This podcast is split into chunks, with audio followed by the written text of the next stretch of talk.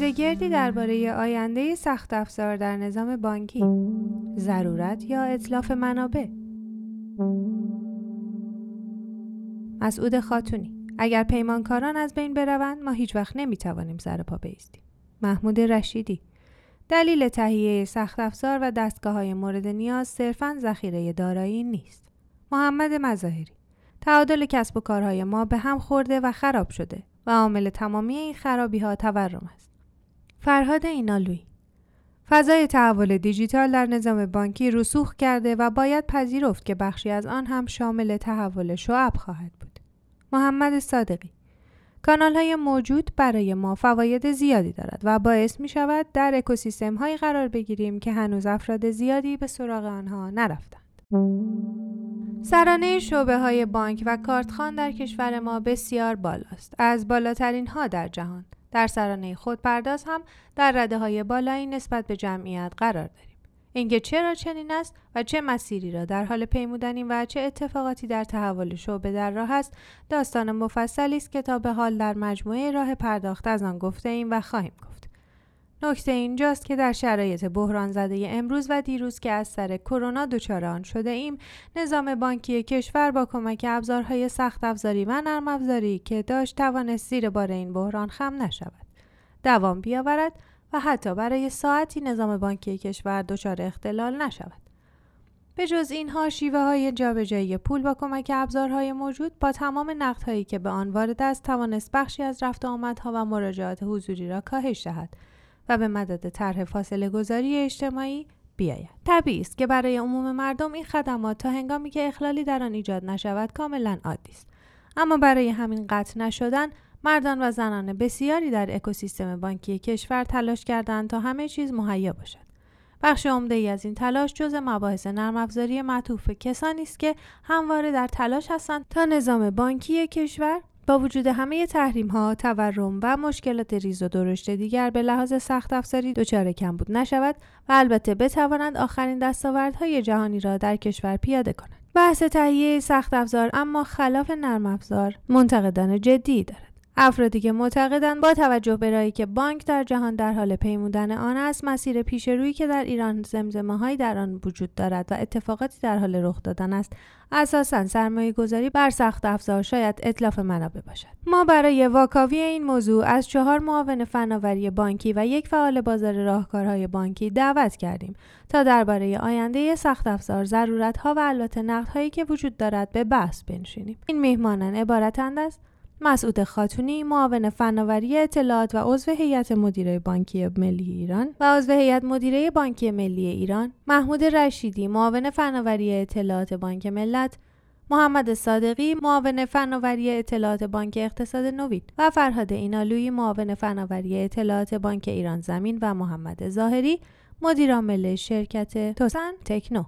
آنچه این جمع بر سر آن توافق داشتند این بود که اساساً خرید سخت افزار هزینه نیست. سرمایه گذاری است که هم بعد مادی دارد و هم می‌تواند فرهنگ سازی کند.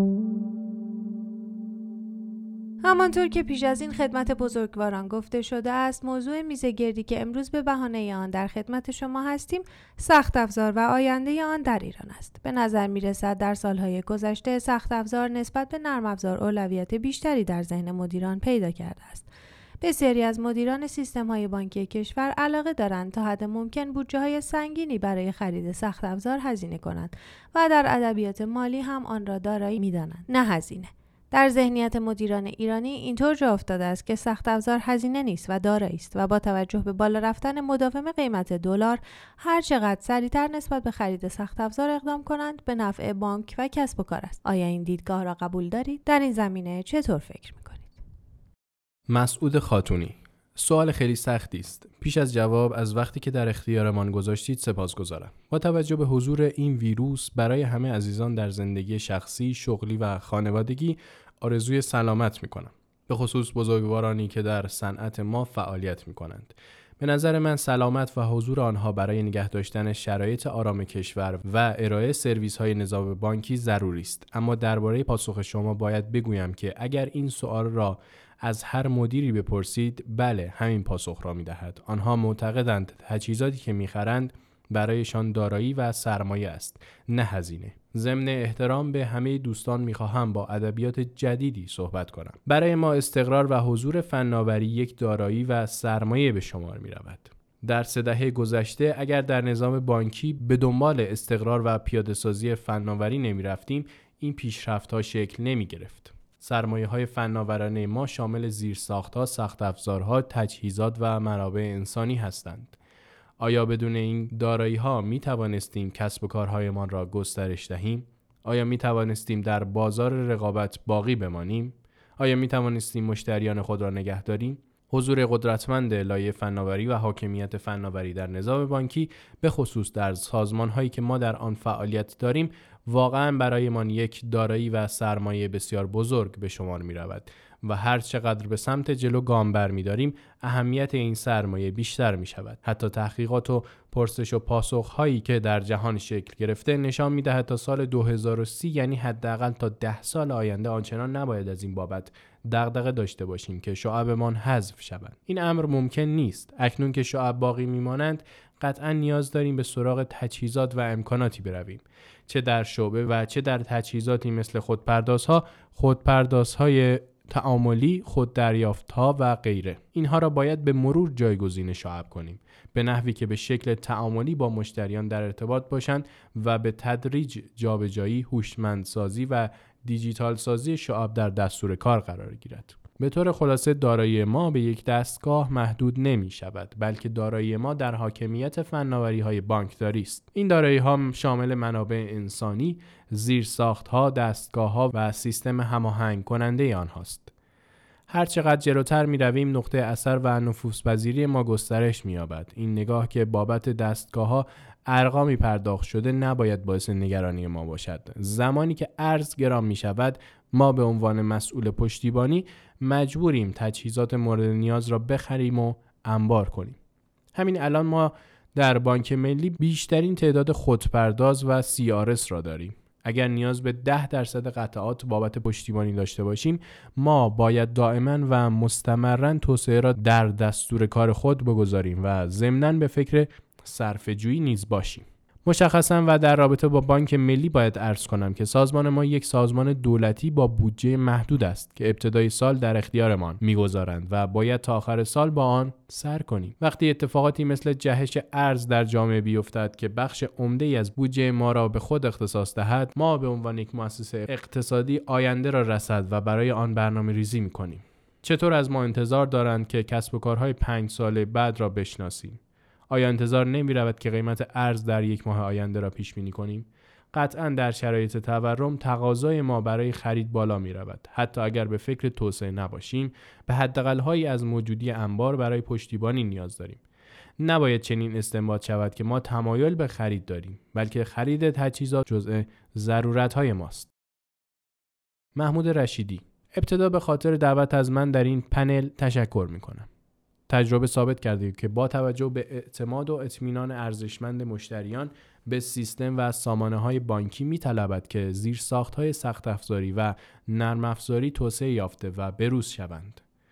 سوالی که مطرح کرده اید در شرایط فعلی اهمیت زیادی دارد. از جناب آقای خاتونی هم ممنونم که رویکرد مشخصی را در پاسخ به سوال شما تشریح کردند. مسلما ابزارهای پرداخت بنا به شرایط و نیازهای جامعه قابلیت جایگزینی دارند و همچنان باید در صدد رفع نیاز مشتریان بر اساس اعتماد و عادت آنها از خدمات بانکی باشیم. لازم است عرض کنم که مدیران سیستم بانکی صرفا سخت افزارها را به عنوان دارایی خود نمی‌دانند بلکه دارایی های نامشهود در حوزه فناوری اطلاعات و فناوری و فناوری را نیز که جزئی از سیستم ارائه خدمت در جامعه تلقی می شوند دارایی سازمان محسوب می کنند. دلیل تهیه سخت افزار و دستگاه های مورد نیاز صرفاً ذخیره دارایی نیست بلکه شرایط مملکت و نیازهای روزافزون و پایداری ارائه سرویس آنها را مجبور به تهیه شتابان برخی ابزارها می کند. این روزها به خاطر بیماری کووید 19 و شرایط خاص مملکت دستگاه های کارتخان و خدمات مبتنی بر کارت بیشترین نیازهای مردم را برطرف می کنند و پذیرنده و مشتری به سمت استفاده بیشتر از این گونه فناوری ها می روند. در خصوص سخت افزار هم باید همگام با رشد فناوری و سطح انتظار مشتریان جلو برویم و در عین حال هزینه تجهیزات را برای سازمان مقروم به صرفه نگه داریم. به عنوان مثال حدود 20 سال که خودپرداز در شعب بانک ها نصب شده و انتظارات مردم از این سخت افزارها و سامانه ها هر روز بیشتر می شود. از دیگر سو همه ما خودپردازهایی در سیستم بانکی داریم که بیش از 16 یا 17 سال عمر دارند. خودپردازهای برند NCR از این نمونه هستند.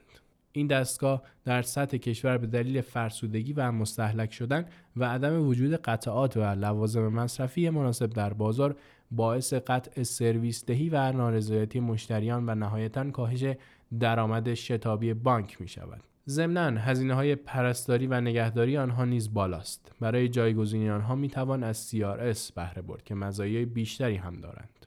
پس رویکرد ما در خصوص افزایش خرید تجهیزات و سخت افزارها و همچنین مخارج نرم افزارها و فناوری های نوینی که به سیستم بانکی میآوریم به هیچ وجه هزینه تلقی نمی شود بلکه افزایش بسترهای لازم برای ارائه سرویس به مشتریان ماست. فرهاد اینالویی با تشکر از شما به اعتقاد من ما اصلا سخت افزار نمی خریم. کدام سخت افزار؟ ما فقط کانال های ارتباط با مشتری ایجاد می کنیم. من در مورد تجهیزات و دستگاه های سمت مشتری صحبت می کنم. وگرنه تجهیزات ذخیره سازی و سرورها در قیاس با حجم داده هایی که در ستاد ذخیره می شود رقم قابل توجهی نمی شود. من این دستگاه را کانال های ارتباط با مشتری می دانم. در بانکداری دیجیتال که به دنبال اومنی چنل هستیم طبیعتا یکی از کانال های ارتباطی را اینترنت می دانیم.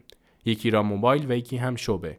وقتی دستگاه مثل خودپرداز، سیارس و غیره هم میآیند، همگی راه های ارتباط با مشتری هستند که سرویس های فضای دیجیتال را ارائه می دهند. اینها صرفا سخت افزار به شمار نمی روند بلکه کانال ارتباط با مشتری هستند. اگر پارسال کسی شک داشت که خرید اینها درست باشد یا غلط اکنون که همه توصیه می کنیم کسی به شعبه مراجعه نکند نمی توانیم راه های ارتباط با مشتری را متوقف سازیم. شاید هم تمام مشتری ها بلد نباشند از کانال های موبایل و وب استفاده کنند. پس به کانال های جدیدی نیاز داریم که شبانه روز در دسترس باشند و بسیاری از سرویس ها را از طریق پلتفرم بانکداری باز ارائه دهند. کانال های ارتباط جدید با مشتریان کمک زیادی می کنند. اگر خرید سخت افزار را صرفا خرید دارایی بدانیم به بانک ها جفا کرده ایم. چون بانک ها دنبال ارائه خدمت جدید به مشتریانشان هستند.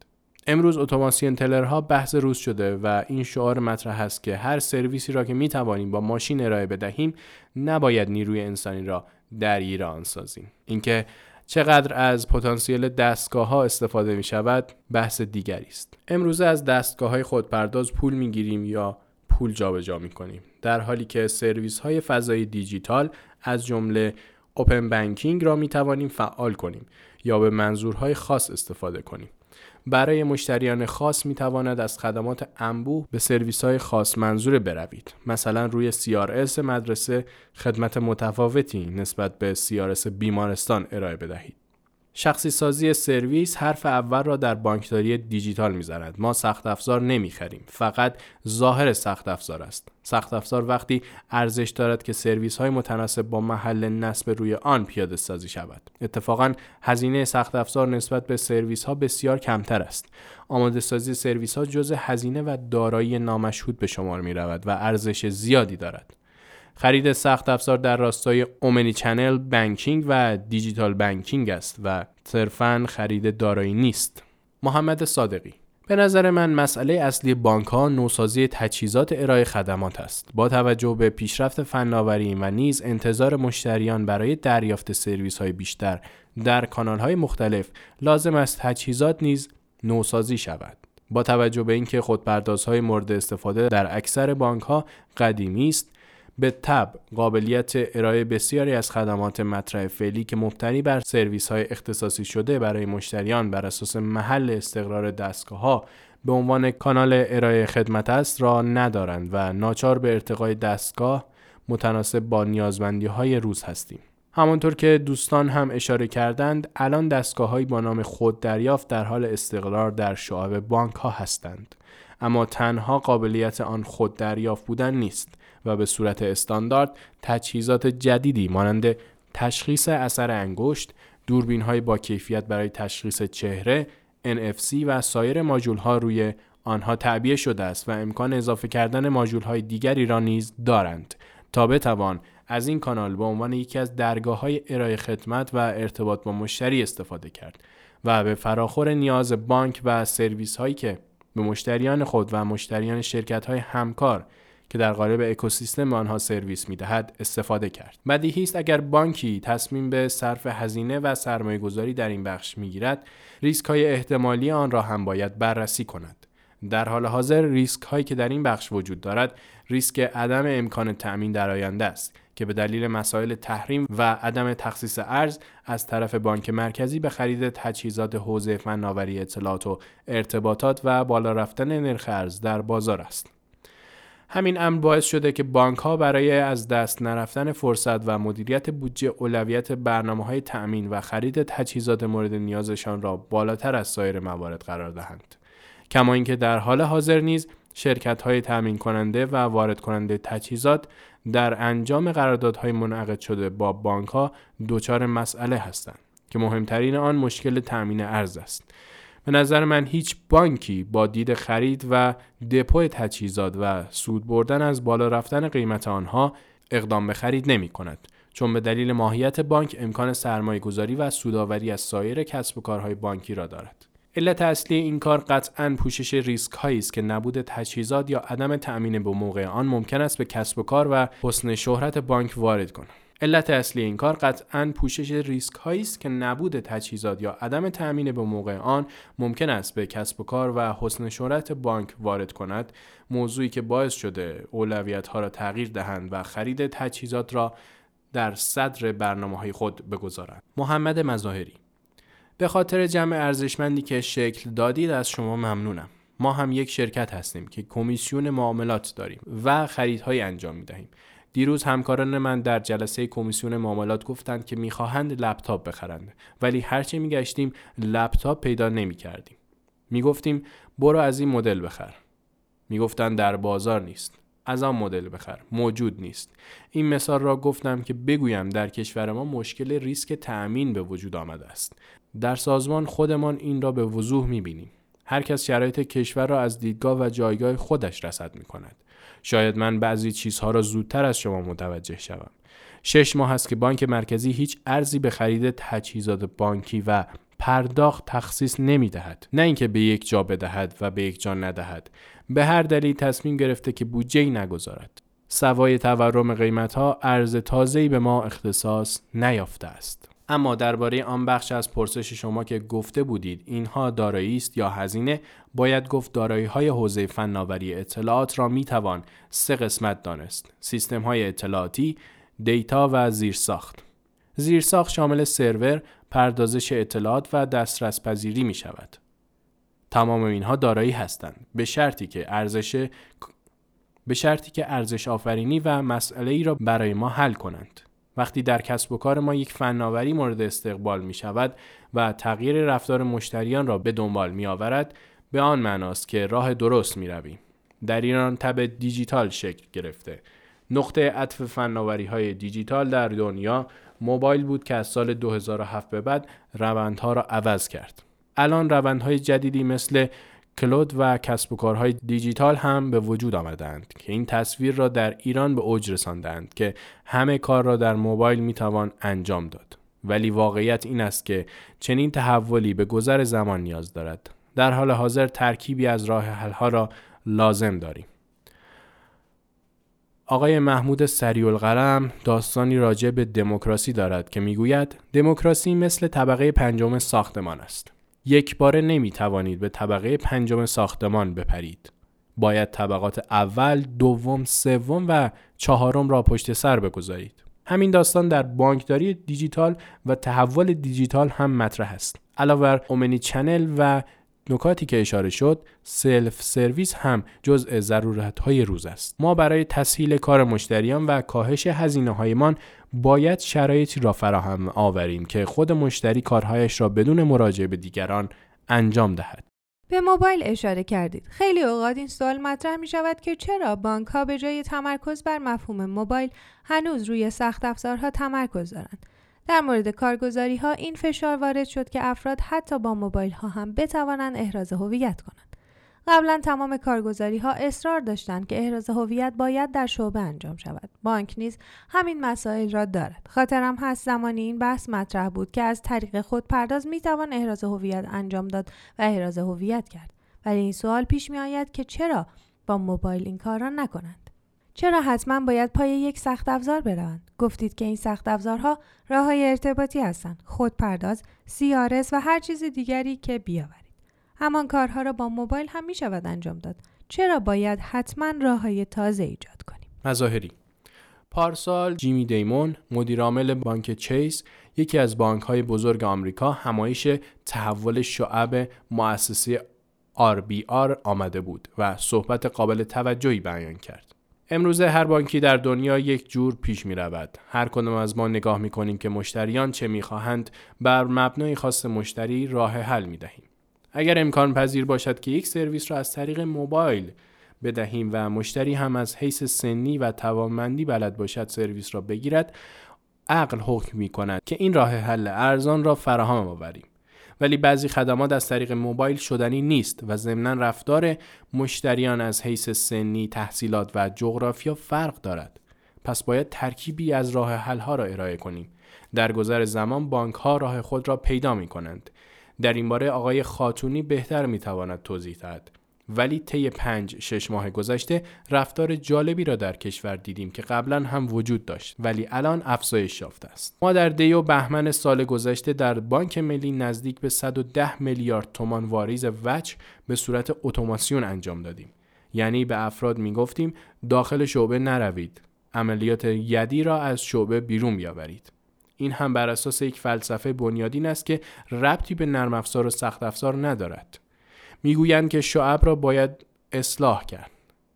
شعبه یک راه ارتباطی بسیار گران است. اگر هزینه ایجاد یک شعبه را با هزینه ایجاد خودپرداز مقایسه کنیم 100 برابر هزینه دارد. ما 110 میلیارد تومان واریز در دیماه داشتیم. در بهمن ماه هم 110 میلیارد و در اسفند به 190 میلیارد تومان رسید. در فروردین این رقم 340 میلیارد شد. در اردیبهشت 420 میلیارد تومان. در حقیقت تغییر رفتار مشتریان را می‌بینیم. در خورداد این ارقام فرو افتاد. برای ما سوال پیش آمد که چه اتفاقی دارد میافتد. در تیر ماه دوباره به 440 میلیارد رسید. یعنی بالاتر از اردیبهشت ماه. ما رفتار مشتری را ردیابی می کنیم تا ببینیم چطور خود را با فناوری انتباق می دهد. شاید یک روز یک نفر خلاقیتی به خرج دهد که تمام تراکنش های خودپرداز را به سمت موبایل ببرد. در همین تهران نقاطی داریم که در ماه بیش از 5 میلیارد تومان واریز وچه اتوماتیک انجام می دهند. آیا این آمار نوعی ارزش کارآفرینی نیست؟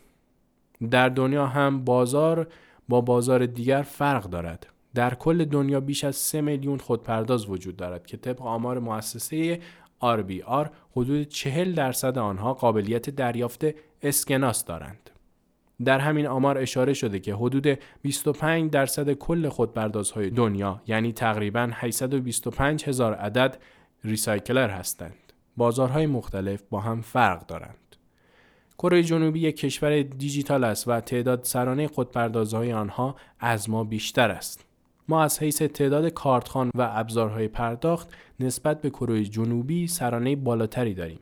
هر بازار را باید با شرایط خودش مقایسه کرد. اینالوی اجازه دهید قبل از پاسخ به این سوال از شما سوالی بپرسم. شما گفتید که می‌خواهید مطالب این میزگرد را چاپ کنید و به همین خاطر عجله هم دارید. چرا مطلبتان را در قالب فایل الکترونیکی چاپ نمی کنید به همین دلیل که شما اصرار به چاپ فیزیکی دارید و می‌خواهید کانال ارتباط با مشتریاتان را از طریق چاپ کاغذی نشریتان حفظ کنید بانک ها هم علاقه به حفظ و گسترش کانال های ارائه سرویس دارند. من در این باره بررسی های انجام دادم. در سال 1384 مدل کسب و کاری دو بانک بدون شعبه را که امروز به نام نوبانک می‌خوانیم در ژاپن مورد بررسی قرار دادم. آن زمان سونی یک بانک اینترنتی تأسیس کرده بود و اسمش را آنلاین بانکینگ گذاشت. شعبه نداشت. تمام خدمات از طریق اینترنت فراهم می‌شد هر سرویسی می‌خواستید از طریق اینترنت فراهم بود و فقط پول دادن و پول گرفتن از طریق بانک دیگری اتفاق میافتاد. یک بانک دیگر به صورت همزمان تأسیس شد و دستگاه های خورد پردازش را در فروشگاه های سون آلون نصب کرد. هر دو کسب و کار با دو مدل کسب و کاری مختلف به صورت همزمان شروع کردند. ما نتیجه را نمی‌دانستیم ولی در آخر مطالعات متوجه بعضی نکات شدیم. آن موقع ژاپن داشت از 3G به سمت 4G می‌رفت و در حالی چنین اتفاقی افتاد که ما در ایران به سختی می توانستیم فقط سیم کارت همراه اول تهیه کنیم اما ژاپن 3G داشت و به سمت 4G حرکت می کرد از دید من که آن موقع در بانک پارسیان کار می کردم و اینترنت بانک را خیلی مهم می دانستم سونی باید موفق تر می شد. مردم ژاپن همگی موبایل در دست داشتند و اهل استفاده از فناوری بودند. جالب این که بعد از سه سال سونی که انتظار می‌رفت جلو بیافتد در زیان بود.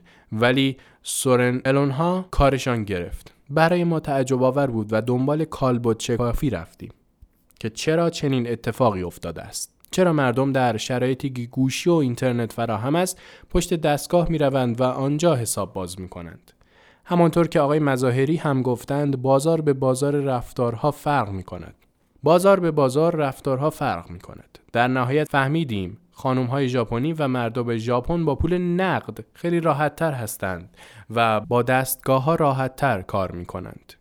به همین دلیل سون الون به یک بانک بزرگ تبدیل شد ولی سونی تا دو سال بعد هم در زیان بود گرچه از قرار معلوم امروز جز یکی از ده بانک برتر دنیا شده است. درست می‌گویند که بازار به بازار شرایط فرق دارد جواب سوال شما نیز همین است که نمی‌توان همه را مجبور کرد به سمت دستگاه و اینترنت بروند. یعنی جامعه ایرانی را یک جامعه پول نقد محور می‌دانید؟ اینالویی بالاخره پول نقد هم یکی از ضرورت های ماست.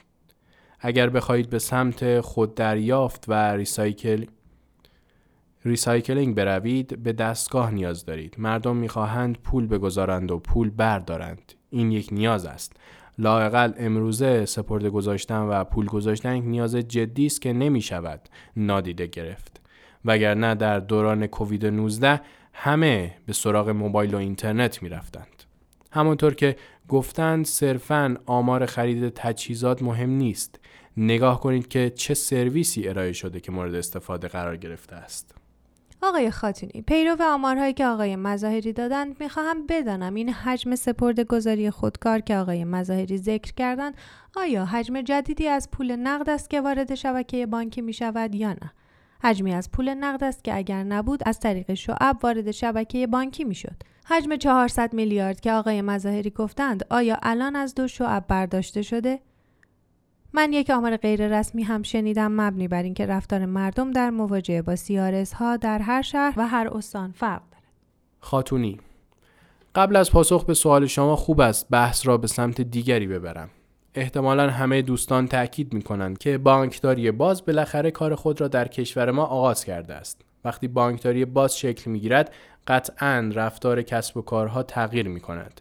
من به عنوان یک بانکدار هیچ اعتقادی ندارم که باید بانکداری کنم. معتقدم که باید یکی از حلقه های مفقوده زنجیره کسب و کار باشم که تأمین مالی، امور اقتصادی و دیگر امور مرتبط را برای آنها انجام و از مشاوره تا راه حل های اقتصادی را ارائه دهم. بانک را باید با دید وسیع ببینیم. زمانی که بپذیریم بانکداری باز شروع شده آن وقت من در بانک ملی اصلا دوست ندارم که همکارم بانکدار باشد. علاقه دارم شعبه هایم نقش بازاریابی را بر عهده بگیرند. این کار به چه صورت امکان پذیر است؟ آیا باید نیروها و پرسنل جدید بیاوریم؟ نه. هیچ وقت این کار را انجام نمی دهیم. با توجه به omnichannel ها و زیر ساخت هایی که ایجاد کرده ایم خیلی راحت می توانیم وظایف همکاران خود را به سلف سرویس تبدیل کنیم. نقطه تماس می تواند در شعبه باقی بماند چون فضای فیزیکی را از قبل فراهم کرده ایم و پراکندگی خوبی در کشور داریم. همچنین می توانیم به نقاطی برویم که به مشتری نزدیک باشیم. بدین ترتیب به جای اینکه مشتری به سراغ ما بیاید ما به سراغش می رویم. بدین ترتیب تعامل پذیری با مشتری شعبه اتفاق می افتد و همکاران ما هم آزاد می شوند.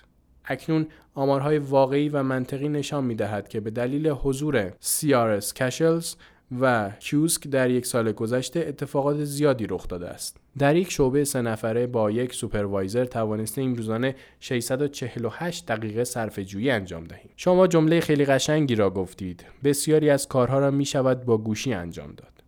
یعنی همه کارها را نمی شود با گوشی انجام داد. ما در شعبه ها بیش از 300 خدمت به مشتریان ارائه می دهیم. اگر این 300 خدمت را خوب گروه بندی کنیم می‌فهمیم که در بعضی جاها باید حتما دستگاههایی با ماژول خاص را به کار بگیریم که هیچگاه روی گوشی سوار نمی شود و اگر روی گوشی بیاید ساختار گوشی را به هم می زند. هزینه تمام شده گوشی را بالا می برد و قدرت خرید افراد را پایین می آورد. ما مجبوریم از دستگاه های شعبه استفاده کنیم.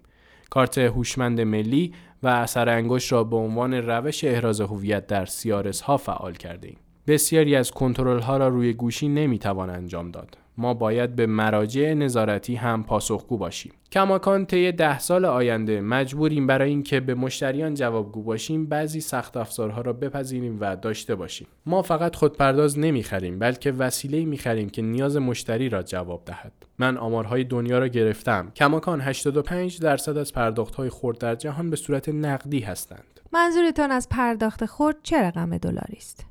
خاتونی.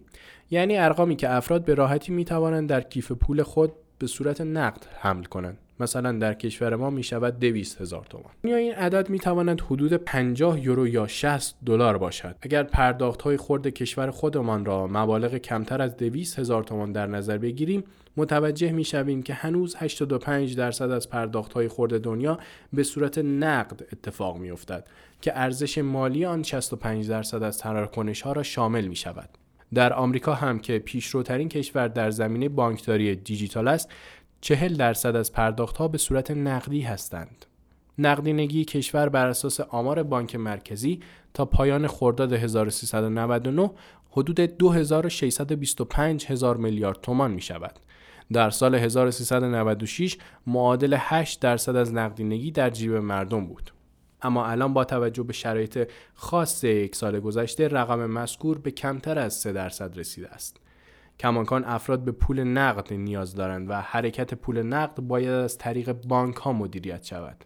وقتی افراد به شعبه میآیند یا باید همکار خود را درگیر کنیم یا سخت افزار را. ما طبق فلسفه بانکداری باز می‌خواهیم همکاران خود را به سمت بازاریابی ببریم و کارهای تکراری شعبه را به دستگاه بسپاریم. در حقیقت ارزش افزوده هایی که می توانیم روی CRS ایجاد کنیم زیاد است. ولی می توانم این خبر خوش را بدهم که یکی از ارزش های افزوده که به زودی در بانک ملی به سراغش می رویم همین CRS ها خواهند بود. و البته خوشحال می شویم دیگران هم پا به پای ما بیایند. من همیشه خوشحال می شوم که اگر ما کاری را انجام می دهیم دیگران هم انجام دهند. وقتی این امکان وجود دارد که مردم پول نقد را به سمت شعبه بیاورند ما باید نیازشان را برآورده سازیم. اما با راه های ارتباطی جدیدتر. کرونا هم به ما ثابت کرد که باید کار مردم را به شیوه بهتری راه بیاندازیم. به طور خلاصه در پاسخ شما می‌گویم که همچنان نیاز به شعب برقرار است. در جاهایی که CRS می‌گذاریم حجم نقدینگی که وارد شعبه می شود به شدت کاهش می یابد چون به صورت 24 ساعته سرویس ارائه می دهیم و در ایام تعطیل هم خدمات برقرار است. افراد به دلیل مسائل بهداشتی و سلامت دوست ندارند به سراغ همکاران ما بیایند. پس راحت و آسان کارشان را خارج از شعبه انجام می دهند و ما هم حد اکثر بهره را از این روش های نوین می بریم. گویا اعداد و ارقام استانهای مختلف با هم فرق دارند. خاتونی بله قطعا در استانی مثل سیستان و بلوچستان پول نقدی که در دست مردم است با تهران متفاوت است.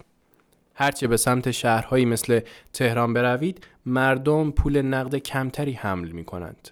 البته در استانها نیز دستگاه های CRS گذاشته ایم و هر جا اطلاع کافی به مردم داده شده مورد استقبال قرار گرفته است.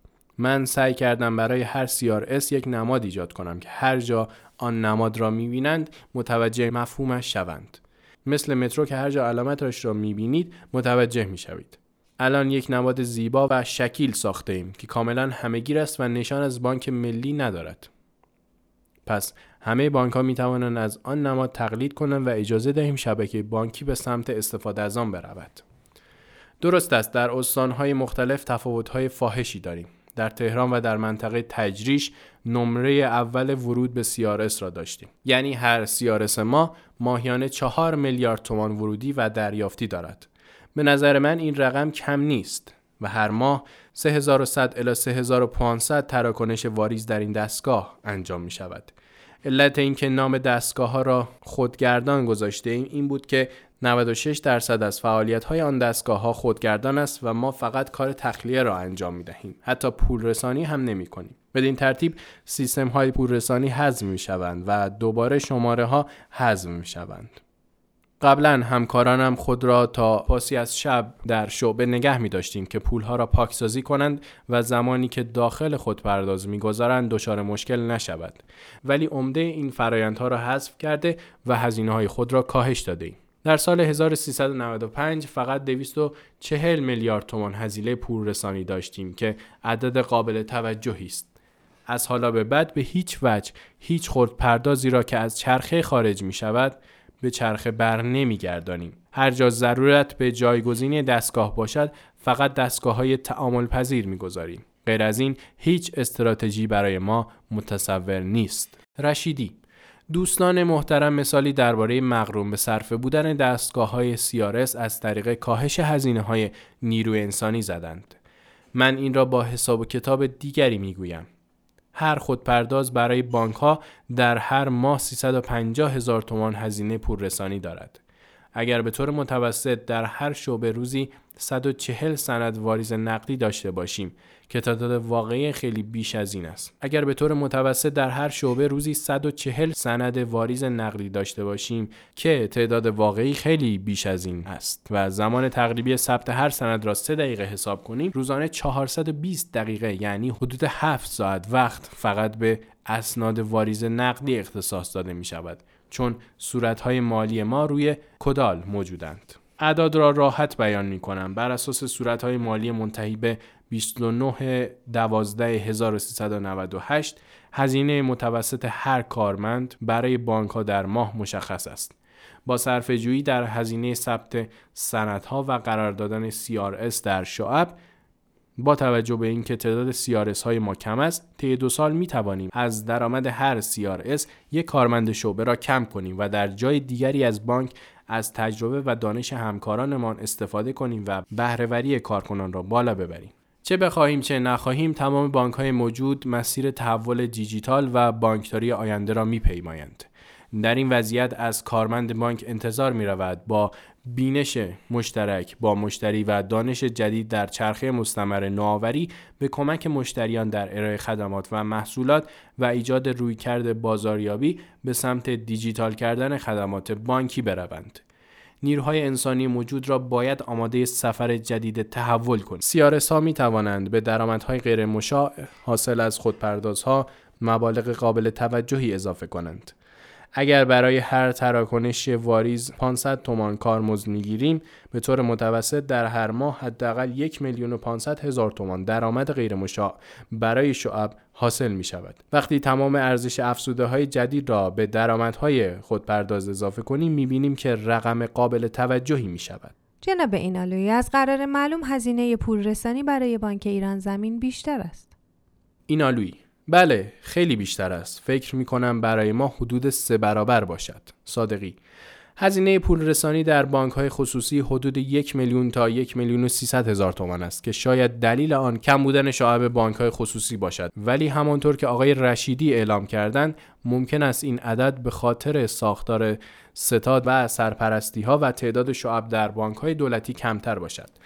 در خصوص کارکرد موثر خود دریافت ها نیز در بانک های خصوصی و کوچک یا بانک های دولتی یا بزرگ تفاوت وجود دارد.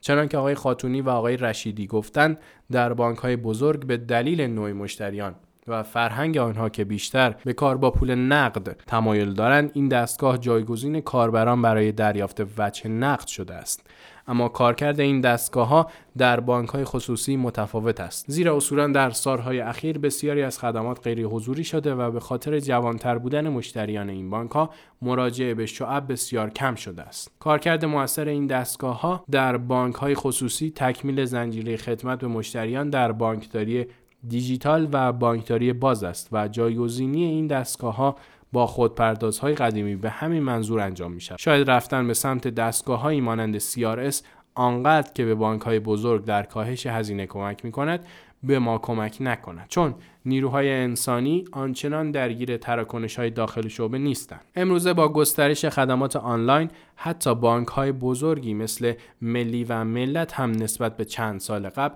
تعداد مشتریان کمتری را به صورت حضوری پاسخگو هستند. البته در بعضی نقاط جغرافیایی به دلایل مذهبی، فرهنگی یا بافت تجاری سنتی ممکن است همچنان انجام عملیات مالی با پول نقد زیاد باشد که این موضوع تعداد تراکنش های واریز و برداشت نقدی را زیاد می کند که البته با استقرار سیارس ها در شعب بانک ها کمک شایانی به مدیریت وجوه و کاهش بارکاری و هزینه آن شعب می شود. رشیدی شعب ما هنوز هم خیلی شلوغ هستند و دائم تلاش می‌کنیم که به طرق مختلف شعب را خلوت کنیم. اخیرا در صندوق سرمایه گذاری پالایشی یکم چند بانک کار خوبی انجام دادند و خدمات فروش ETF را از طریق شعب انجام ندادند و فقط از درگاه های الکترونیکی استفاده کردند. خاتونی شما از موبایل نام بردید بگذارید نکته در پاسخ به این مطلب بگویم چرا اکنون نیاز داریم که به سراغ دستگاه برویم بیش از 300 خدمت در شعب ارائه می دهیم که من سه مورد کلیدی را مثال می زنم. صدور کارت، دست چک و ارائه پول نقد. آیا این سه گزینه را الان می توان حذف کرد؟ فعلا امکانش نیست. اینالویی حتی اگر بشود حذف کرد مغروم به صرفه نیست.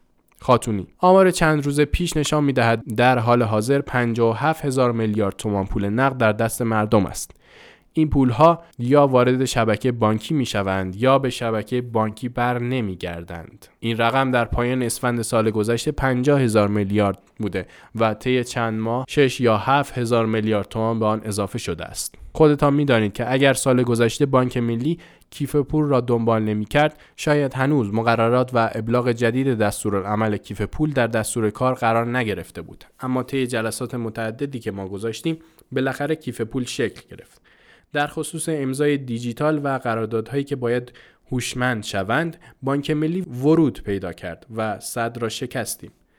ما همین الان حذف کارت را در دستور کار داریم. در حال حاضر نشان اعتباری را راه انداختیم که بیش از 6 یا 7 میلیون نفر از آن بهرهمند خواهند شد. ما به این افراد اجازه دادیم که از ما اعتبار بگیرند و سهام عدالت را به عنوان وسیقه بگذارند. برای هیچ کدام از آن اشخاص کارت صادر نمی کنیم. نقطه مصرفشان کجاست؟ همان نشان پرداخت که پارسال رونمایی کردیم. الان فروشگاه های قابل توجهی در کشور از نشان پرداخت استفاده می کنند و افراد می توانند به سراغشان بروند و در کنار این قضیه امضای دیجیتال و تسهیلات کرونایی را فعال کردیم. ما 20 ماه دوندگی کردیم تا بتوانیم اسناد تجاری و اوراق بهادار را دیجیتالی کنیم و راه را هموار سازیم. شخصا و به همراه مدیران بانک دوندگی زیادی در بانک مرکزی و وزارتخانه اقتصاد انجام دادیم تا نهایتا تمر، سفته و برات را دیجیتالی کردیم. الان 27 روز است که تسهیلات کرونایی را در اپلیکیشن ایوا در دسترس مشتریان قرار داده ایم. افراد حتی به شعبه هم مراجعه نمی کنند بلکه از امضا تا قرارداد را در فضای شکل گرفته ثبت می کنند. بعد از تمر و سفته دیجیتال استفاده می کنند و در انتهای فرایند که امضا می‌زنند تسهیلات به حسابشان واریز می شود. تا کنون 23500 پرونده تسهیلاتی داشتیم. یعنی بیش از 23 هزار نفر در کشور هستند که برای اخذ تسهیلات حتی رنگ شعبه را ندیدند. دوستان راه پرداخت ما موبایل را اولویت اول قرار دادیم. ما هم دوست نداریم تجهیزات بخریم. ما کارت های مجازی اعتباری را فعال کردیم. در کنار آن بیش از 45 میلیون مشتری کارت های دیبیت فعال بانک ملی دارند. بسیاری از آنها برای تمدید یا انصداد کارت مجبورند به شعبه بیایند. دستگاه های خودپرداز و امثال آنها همچنان به ما کمک می کنند. من اعتقاد دارم که تا ده سال آینده مردم نمی توانند ارتباطشان را با شعب قطع کنند. پس باید شیوه های سلف سرویس را به شکل قوی تر فعال کنیم تا بانک ها موفق شوند. مظاهری به قول یکی از صاحب نظران حوزه بانکداری مشتری است که امروز به ما می‌گوید چه کار باید بکنیم در دنیا دو تم به نامهای دیجیتال و physical وجود دارد که اینها دائم با یکدیگر گفتگو و همفکری می کنند. گاهی اسمش را آجر و کلیک می‌گذارند. باید توجه داشت که رفتار مردم در شهرهای مختلف فرق دارد. بانک ملی در مورد یکی از خدمات مرتبط با خزانه می‌خواست به شیوه سنتی جلو برود. ولی نهایتا به ما تکلیف کرد که سرویس هوش تجاری را برای آنها فراهم کنیم و به همین دلیل درگیر پروسه data شدیم. واقعا data یک دارایی مهم است. همین data به ما نشان می دهد. بالاترین سرانه واریز در هر نقطه مربوط به قوم است که در هر نقطهش یک میلیارد و صد میلیون تومان واریز دارد. اینالوی یعنی هر دستگاه ماهانه یک میلیارد و صد میلیون تومان واریز دارد مظاهری هر دستگاه ماهانه یک میلیارد و صد میلیون واریز دارد متوسط کل شبکه 480 میلیون تومان در ماه است ولی قوم بیش از دو برابر آمار را نشان می دهد. بعد از قوم هم استان البرز است. گزارش های شاپرک هم نشان می دهد که دو درصد از نقدینگی موجود شامل اسکناس و مسکوک می شود که 58 هزار میلیارد تومان است. باید توجه داشت که اتوماسیون با ترانسفورمیشن فرق دارد. یعنی مهمتر از خالی کردن ظرفیت های شعبه این است که آیا فکری برای استفاده بهینه از ظرفیت شعبه می کنید یا نه؟ هزینه شعب بسیار بالاست و باید شعبه ها همچنان وجود داشته باشند تا این 58 هزار میلیارد تومان را در قالب ارائه سرویس های نقدی مدیریت کنند. سوال بعدی مربوط به تعدد کانال هاست. آقای رشیدی به کارمزدی اشاره کردند که روی واریزها دریافت می شود. در ایران کانال های زیادی داریم که مدل های درآمدی صحیحی ندارند. این موضوع در مورد کارتخان خیلی نمود داشته و مدتی خودپرداز نیز همین مشکل را داشت. الان این ترس به وجود آمده که تعدد کانال به نفع بانک ها نباشد. گرچه شما مثال نقض حرف من را در مورد CRS زدید. به اعتقاد شما آیا تعدد کانال ها برای بانک به مسابه تهدید است یا فرصت؟ شاید با وجود کارمزد نداشتن کانال های جدید برای بانک جذابیت و درآمدهای جانبی ایجاد کند. صادقی گاهی روی برخی فناوری ها و دستگاه ها طوری تاکید می شود که گویی تنها با آن فناوری قرار است تمام مشکلات حل شود و به تنهایی همان فناوری یا دستگاه یا کانال می تواند جایگزین تمام اسلاف خود شود. در خصوص موبایل هم به صورت اقراق‌آمیزی صحبت و تاکید می شود و گویی می تواند جایگزین تمام کانال ها و درگاه ها و سامانه ها شود و به تنهایی می تواند تمام نیازمندی های کسب و کارها و مشتریان را برآورده کند. در حالی که موضوعی که در بانکداری باز و بانکداری دیجیتال مطرح است این است که مشتری در هر مکانی و در هر زمانی ورودی هر کانالی را که راحت تر است بتواند سرویس های مورد نیازش را دریافت کند. بر همین اساس خدماتی وجود دارد که منحصرا از برخی کانال ها قابل ارائه است. مانند پرداخت پول نقد یا ارائه خدمت به مشتری در مکان خاص که صرفا در خودپرداز یا شعبه ممکن است. همه از آن داریم که بانک ها به سمت بانکداری دیجیتال رفتند و نبود کانال خودپرداز برای ما نقض قرض است. روندها و مشتری ها ما را به سمت ایجاد کانال های مختلف می‌برند. الان دیگر نمی توانیم صرفا روی موبایل خدمت ارائه بدهیم. همانطور که قبلا نمی توانستیم بگوییم شعبه به تنهایی کافی است. یک روز شعبه به تنهایی کافی بود ولی بعدا به خاطر نیازهای مشتریان و کسب و کارها به تدریج دستگاه های دیگری آمدند. مثلا خودپرداز بخشی از نیازها را پوشش می‌داد. چون مردم 24 ساعته پول می‌خواستند و شعبه همیشه باز نبود. بعد از مدتی نیازها به سمتی رفت که دیگر پول نقد به تنهایی پوشش نیازمندی ها را نمی‌داد و شاهد ظهور ابزار کارت و دستگاه های کارتخان بودیم و کارت در بسیاری از کارها جایگزین پول نقد شد. خود من از ابتدا شاهد اولین پروژه جدی کشور بودم که روی فراگیر کردن کارتخان در گروه بانک پارسیان انجام می شد و یادم هست ایجاد و استقرار این فرهنگ چقدر سخت بود. اوایل همه می‌گفتند چرا کارتخان می‌خرید و مجانی در فروشگاه می‌گذارید؟ سوال همیشه دیگر این بود که در سالهای بعد چنین دستگاهی به چه کار میآید؟ بسیاری از افراد متخصص بانکی تاکید داشتند که این کار اشتباه است در حالی که سه سال بعد فهمیدند که درست در این کار بوده است. ما تعدد کانال را لازم داریم و هدف از آن صرفا صرفه‌جویی در هزینه ها نیست. همانطور که دوستان اشاره کردند هزینه های شعب ما خیلی فراتر از کارمزدها هستند و درآمدهایی هم از کانال های جدید به دست می آوریم که بسیار بیشتر از کارمزدهای مستقیم خدمات روی کانال ها هستند. استقرار یک کانال جدید از طرفی به کاهش هزینه نیروی انسانی منجر می شود و از طرف دیگر سرعت ارائه خدمت به مشتری بیشتر می شود که به رضایت مشتری منجر می شود. این رضایت نیز به افزایش قابل توجه درآمدها منجر می شود. گاهی مشتری باید در شعبه پنج یا ده روز درگیر باشد که یک خدمت را بگیرد. حالان که با انتقال آن خدمت به کانال های دیگر و ارائه آن از طریق کانال های مختلف همان کار طی چند ساعت یا نصف روز انجام می شود. این نوع ارائه سرویس هزینه های بانک برای تجهیز کانال ها را به سرعت جبران می کند و کل سرمایه گذاری را برمیگرداند. پس سرمایه گذاری ها هزینه نیستند. در مورد دستگاه کارتخان اکنون به اشباع رقابتی رسیده ایم. ولی همین کارتخان هم هنوز برای بانک ها و شرکت های تابع آنها سودآور است. از سال 1382 تا کنون 17 سال می شود که ما کارتخان داریم و مبلغ کارمزدهای آنها از همان دوره ابتدایی تا کنون تغییر نکرده. ولی تعداد تراکنش ها به قدری زیاد شده که هزینه ها را پوشش می دهد. بسیاری از شرکت ها هنوز دنبال خرید کارتخان هستند زیرا مشتری دارند و می‌خواهند بازار خود را حفظ کنند. اشتهای بازار و نیاز مشتری و جهتگیری کسب و کارها ما را به سمت استفاده از فناوری ها و کانال های مختلف ارائه خدمت سوق می دهد تا بتوانیم پاسخگوی نیازمندی ها در کسب و کار و اکوسیستم های کاری مختلف باشیم. در عصر تحول دیجیتال بانک نمی تواند و نباید فکر کند که تمام صفر تا صد کسب و کار در اختیار خودش است.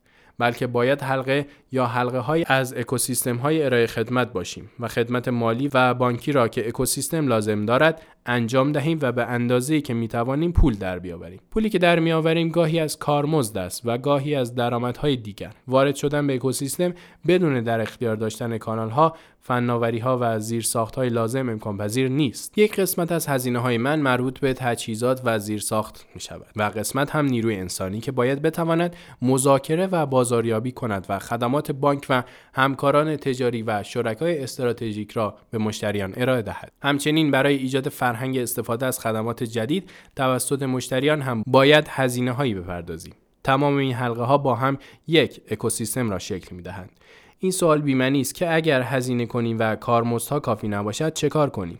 ما مجبوریم به سمت ایجاد کانال های متعدد برویم تا در چرخه اکوسیستم نقش آفرین باشیم و باقی بمانیم. در ایران گاهی خیلی تند و شتاب زده به سمت روندها و فناوری ها می رویم و بعد متوجه می شویم که در برداشت ها و تحلیل ها دچار اشتباه محاسباتی شدیم. مدتی می گفتند که فینتک ها آمدند و بانک ها را بلعیدند. این اتفاق برای ما نیفتاده است. در دنیا هم یک زمان بانک ها خیلی پررنگ بودند و بعد کم رنگتر شدند. ما از این قاعده مستثنا نبودیم ولی بانک های ایران نسبتا هوشمندانه حرکت کردند و از بازار جلوتر رفتند. ما به عنوان بانک در اکوسیستم ها قرار می گیریم. همه ما دارای مشتریان بزرگ و مشتریان هلدینگی هستیم که کارهای زیادی در زنجیره های تأمین، تولید و توزیع انجام می دهند. بانک ها در بهرهگیری از فناوری و تجهیزات برای خدمات کسب و کاری از آنها جلوتر هستند و می توانند با محوریت بانک اکوسیستم ها را به وجود آورند و بهره بردار عمده و اصلی از اواید آن باشند. از این بابت ایجاد کانال های متعدد دار نگران کننده نمی‌دانم. ما در این کانال ها هزینه نمی کنیم بلکه فقط سرمایه گذاری می کنیم و قطعا منافع زیادی برای بانک ها خواهد داشت. رشیدی. شما اشاره کردید که در ایران تنوع در کانال ها داریم. ولی من می‌گویم تعدد زیاد کانال داریم. وقتی یک کسب و کار با توجه به شرایط وقت کشور، فرهنگ اجتماع و غیره فعال می شود مدتی طول می کشد تا مورد پذیرش قرار گیرد. شاید اگر چندین سال قبل به کسبه یا پذیرندگان می گفتیم که باید با کارتخوان پول بدهند از کارتخوان استفاده نمی کردند و هدفی که بانک مرکزی و رگولاتوری گذاشته بودند به اجرا در نمی آمد. این رویه دائم ادامه یافت و هزینه تراکنش و پرداخت و غیره همچنان بر عهده بانک ها ماند. ولی بانک ها و PSP ها در رقابت با یکدیگر قرار گرفتند. پذیرندگان همچنان هیچ هزینه ای بابت کارتخوان روی میز خود نمی پردازند. می بینید که هر پذیرنده چند تا کارتخان روی میز خود گذاشته و خودش تصمیم می گیرد که با حساب های پشت کارتخان و بانک چطور برخورد کند. برای این موضوع پذیرندگان باید فکر اساسی شود. اینکه تمام هزینه بر عهده سیستم بانکی باشد تا کی ادامه می‌یابد. آقای صادقی به درستی میفرمایند که به دلیل تعداد تراکنش های بالا کسب و کار کارتخان ها همچنان سوده هست به خصوص برای کسانی مثل ما که از قدیم روی کارتخان هزینه کردیم. در این حال واقعیت این است که باید روش فعلی تغییر کند. این روش بدون شک تمام شبکه بانکی را با زیان مواجه می سازد. صادقی. وقتی درباره اکوسیستم بانکداری دیجیتال صحبت می کنیم قطعا بخشی از درآمدهایمان مربوط به کارمز و کمیسیون است. ولی همانطور که گفتم در کنار کارمزدها اواید جانبی نیز از کسب و کار اکوسیستم ها و ارائه خدمات به آنها خواهیم داشت. مانند اضافه شدن مشتریان جدید که در اکوسیستم ها قرار دارند یا ارائه سرویس های بانکی جدید که قبلا از جای دیگر گرفته می شده است یا رسوب پولی که در جریان زنجیره خدمات در بانک شکل می گیرد گاهی در یک جا سرویس مجانی می دهیم ولی آیدات زیادی از کنارش می بریم.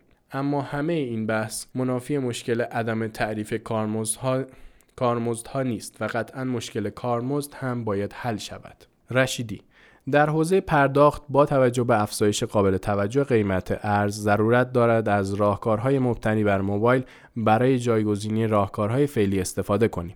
با شما موافقم که ابزارهای موجود هزینه زیادی برای بانک دارد و عموما برای افراد یا هزینه ندارد یا کم است. ضمن اینکه از نیازهای به حق مشتریان نباید غافل بود. توسعه کسب و کار باید بر مبنای یک مدل منطقی انجام پذیرد. در مدل ناقص موجود متاسفانه پرداخت هزینه تراکنش بر عهده بانک ها گذاشته شده و این نظام از توسعه کسب و کارهای پرداخت ساز در کشور جلوگیری می کند. لازم به ذکر است هزینه گذاف در نظام کارمزدی فعلی به بانک ها تحمیل می شود که این منابع می توانست در راستای وظایف اصلی بانک ها برای پرداخت تسهیلات به بخش های مختلف کار گرفته شود که با حمایت محترم بانک مرکزی و اصلاح نظام کارمزد پرداخت ها این مهم قابل انجام است. مظاهری یک سوال دارم که خوب است هر کنام از دوستان در مورد بانک خودشان پاسخ دهند. فرض کنید شعبه بانک در مالکیت شما نباشد و اجاره ای باشد. هزینه شعبه در سال چقدر است؟ هزینه پرسنلی، اجاره و غیره چه اندازه می شود؟ من حدود 3 میلیارد تومان را تخمین زدم. صادقی بالاتر است. اینالوی برای ما هم بالاتر است. مظاهری یک مدل سازی دیگر هم کردم که نشان می‌دهد هر شعبه بیش از دویست هزار سرویس در سال نمی‌تواند ارائه دهد. یعنی ماهی 20 هزار سرویس. اگر در هر پنج دقیقه به یک نفر سرویس بدهید روزی 100 تا سرویس ارائه می شود. اینالوی یعنی می‌خواستید هزینه تمام شده هر سرویس را به دست آورید؟ مظاهری دقیقا من به این نتیجه رسیدم که اگر رقم 3 میلیارد را بپذیرم هر یک سرویس که داخل شعبه ارائه می دهیم 15 هزار تومان تمام می شود. اینالوی آقای خاتونی این ارقام را دارد و گفتند که برای هر افتتاح حساب بیش از چهل هزار تومان هزینه می شود. مظاهری سه میلیارد رقم بالایی نیست اگر ده نفر داخل شعبه کار کنند و هزینه پرسنلی هر نفر در سال 150 میلیون تومان باشد در مجموع 1.5 میلیارد تومان می شود که به اضافه اجاره به 3.5 میلیارد تومان می رسد. بهای تمام شده هر سرویس در شعبه بین 15 تا 20 هزار تومان است. CIO ها سلف سرویس ها را دنبال می کنند. من با موبایل هم به صورت سلف سرویس کار می کنم. مهم نیست که با چه ابزاری سلف سرویس بدهم ولی وقتی کارها را از شعبه به کانال هایی ببرم که بهای تمام شدهش 20 یا 50 برابر کاهش یابد 20 هزار تومان برایم باقی میماند که می‌توانم آن را صرف هزینه های بهتری کنم. من یک دوست ایرلندی داشتم که از من پرسید چرا در کشور شما اینقدر کارتخان زیاد است؟ من فکر می کردم که بگویم چون شاپرک میزان کارمز را کم گذاشته مثل مورخ هایی که راجع به ایران اظهار نظر می کنند او هم حرف جالبی به من زد. چون در کشور شما تورم هست. بعد فهمیدم که راست می‌گوید. ما ایران را نمی توانیم با آلمان، ترکیه یا عربستان سعودی مقایسه کنیم. در ایران نرخ بهره و هزینه پول بالاست. پس برای بانک اهمیت دارد که به کسب و کار فروشگاه ها مرتبط شود و پولهایش را به شکل خودکار به بانک ها بیاورد. ما 750 هزار میلیارد تومان سپرده کوتاه مدت و جاری در شبکه بانکی داریم. آقای صادقی به نکته درستی اشاره کرد که بانک ها به آن توجه ندارند. الان حدود 1500 میلیارد تومان سپرده های کوتاه مدت و جاری در بانک ها وجود دارد. شاپرک در مرداد ماه آمار آمار داد که نزدیک به 500 هزار میلیارد تومان در یک ماه تراکنش داشته است. این مبلغ قسمتی از همان پولهای کوتاه مدت کسبه است که ماه به ماه در گردش است. بانک برای این رقم 750 هزار میلیارد تومان حدود 700 هزار میلیارد تومان سود سپرده در سال می دهد. در حالی که کل هزینه شبکه شاپرک 5 میلیارد تومان در سال می شود. شتاب شاپرک و کل پی ها در مجموع 30 میلیارد تومان تراکنش در سال دارند و اگر روی هر تراکنش 150 تومان کارمزد بگیرند در مجموع 5000 میلیارد تومان می شود. چرا شبکه بانکی نسبت به 5000 میلیارد تومان می تفاوت است؟ به قول آقای صادقی بالاخره بانک ها هزینه های خود را از طریق دیگری پوشش می دهند. بالاخره بانک هایی که 75 هزار میلیارد تومان می‌پردازند تا پول را نگه دارند قید 5 هزار میلیارد را می‌زنند. کشور ما با کره فرق دارد. تخصص من اقتصاد نیست ولی هزینه های بانکداری از همین طریق در می آید. البته یک سری از کارتخان ها قدیمی هستند و باید از رده خارج شوند. همین کارتخان های قدیمی هم دارند کار می کنند و برای بانک پول می آورند. اینالوی اگر از دید مشتری نگاه کنید مشتری فقط سرویس را می بیند نه کانال را کسی که می‌خواهد کانال را ارائه دهد بانک است. طبیعتا بانک علاقه دارد به مشتریان دیجیتال از طریق راه ارتباطی دیجیتال سرویس دهد. آقای مظاهری محاسبه کردند که هزینه تمام شده هر تراکنش در کانال های دیجیتالی یک درصد تراکنش در شعبه فیزیکی است. هر چقدر تراکنش ها را به سمت کانال های دیجیتال ببریم و از تراکنش فیزیکی بکاهیم سود بیشتری می‌بریم. ولی مشتری این را نمی بیند مشتری فقط می‌خواهد سرویس بگیرد. آقای خاتونی مثال خوبی زدن که من تکمیل می کنم. من می‌گویم صدور کارت باید در شعبه انجام شود.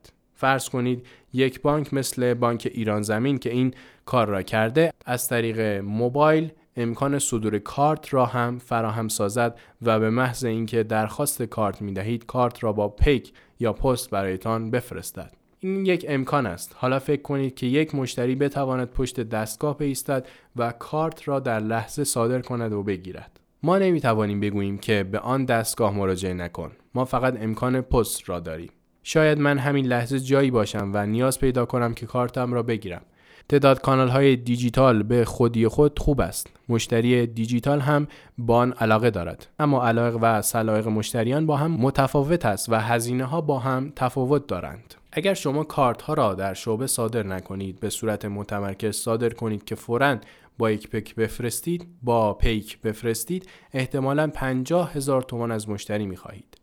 هفته گذشته برای پسرم که کنکوریست یک کتاب به قیمت 5000 تومان خریدم و هزینه حمل آن تا خانه 45 هزار تومان بود.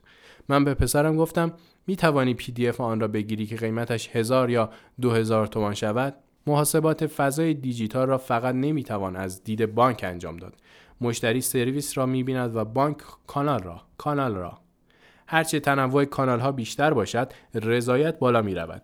باید به مشتری حق انتخاب بدهی که از پشت دستگاه هم کارت خود را بگیرد شاید برای مشتری به صرفه نباشد که پنجاه هزار تومان هزینه پست اکسپرس یا پیک بدهد خاتونی من می‌خواهم با ادبیات بانکی همین صحبت را مطرح کنم به نظر شما برای کسی که در سوپرمارکت همه کالاها را ارائه می دهد آیا تمام آن کالاها به طور مساوی سودآور هستند؟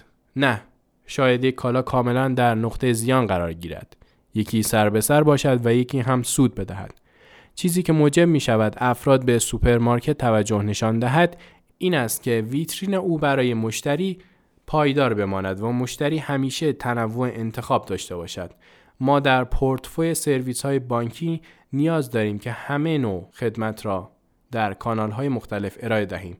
اگر متوجه شویم کارت به کارت برایمان زیان دارد یا فلان اپلیکیشن برایمان سودی ندارد از آن میپرهیزیم. علت چیست؟ چون دریافت کارمزد کماکان ساماندهی نشده است. اگر در یک خانواده همه بپذیرند که حرفها منطقی و صرفا برای اصلاح امور گفته می شود نه تنها در بانک بلکه در همه جوامع مشکلاتمان به شکل گسترده حل می شود این را باید بپذیریم در سال 1388 بانک مرکزی کارمزدها را ابلاغ کرد. الان که در سال 1399 هستیم 11 سال میگذرد.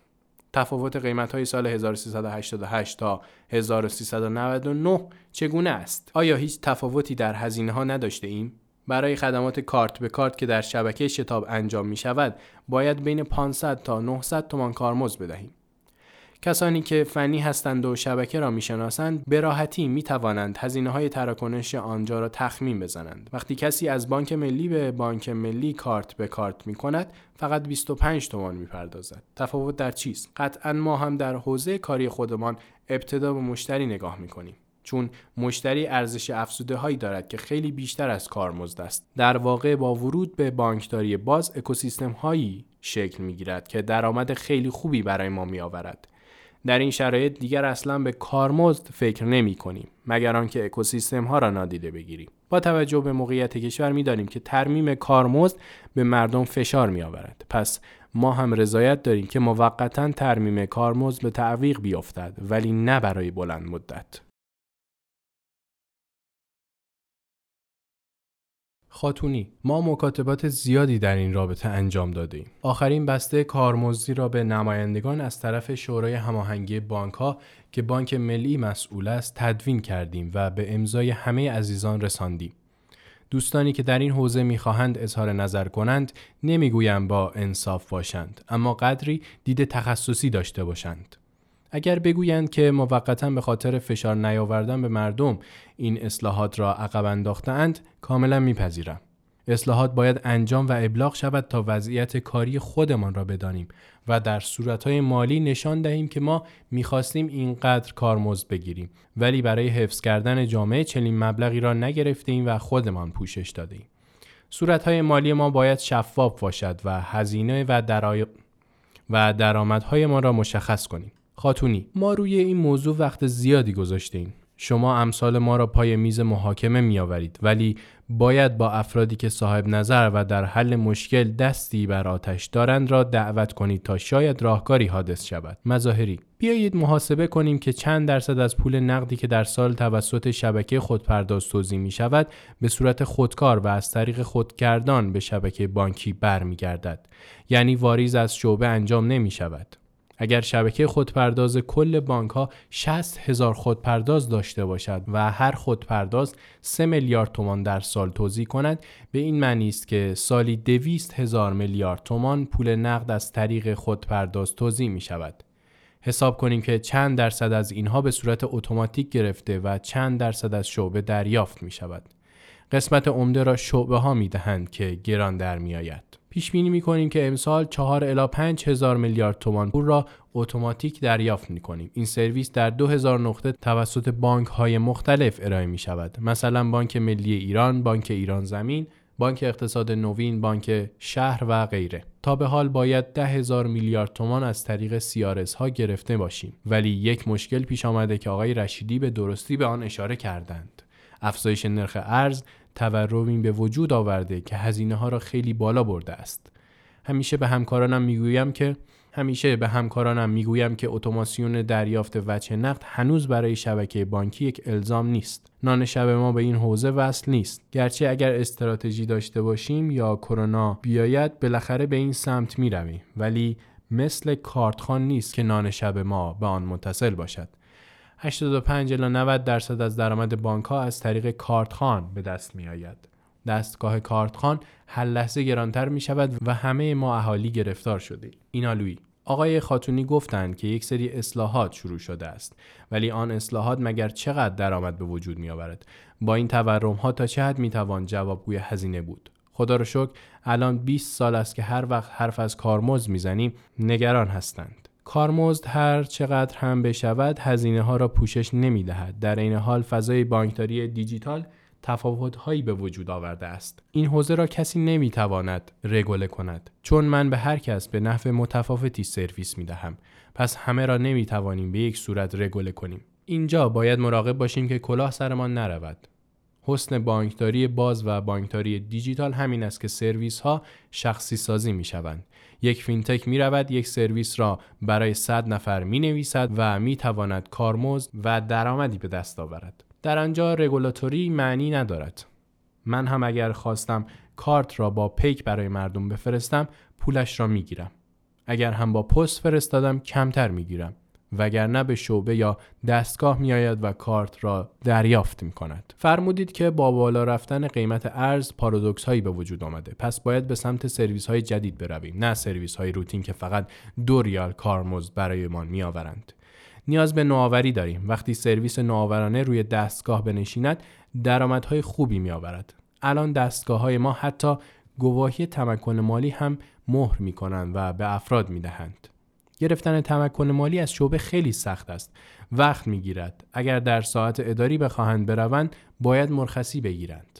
ارزش افزوده در همین نوآوری هاست وگرنه کارمزد خدمات سنتی اگر یک صفر هم جلوی تمام آیتم ها گذاشته شود رقم قابل توجهی نمی شود اینجاست که باید فضا را عوض کنیم خاتونی این نکته مهم است ولی وقتی من می‌خواهم با یک اکوسیستم وارد مذاکره شوم و کارمزدها را ببندم آنها زرنگ هستند و به ما می‌گویند شما از هر تراکنش 25 تومان کارمزد می‌گیرید. نباید از ما کارمزد زیادتری دریافت کنید. آنها این ارقام را به عنوان ترازو می‌بینند.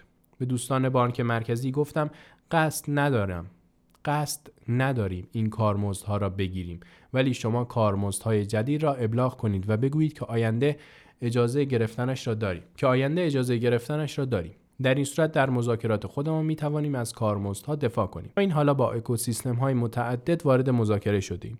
امروز که دیر رسیدن با یک گروه جلسه داشتیم و ساعتها بحث می کردیم که آیا برای محاسبه گردش حساب حجم مالی را در نظر بگیریم یا تعداد تراکنش ها جالب است که هر کس برای مذاکره با ما می آید از صفر تا صد نظام بانکی را می شناسد و تمام ها را خوانده است.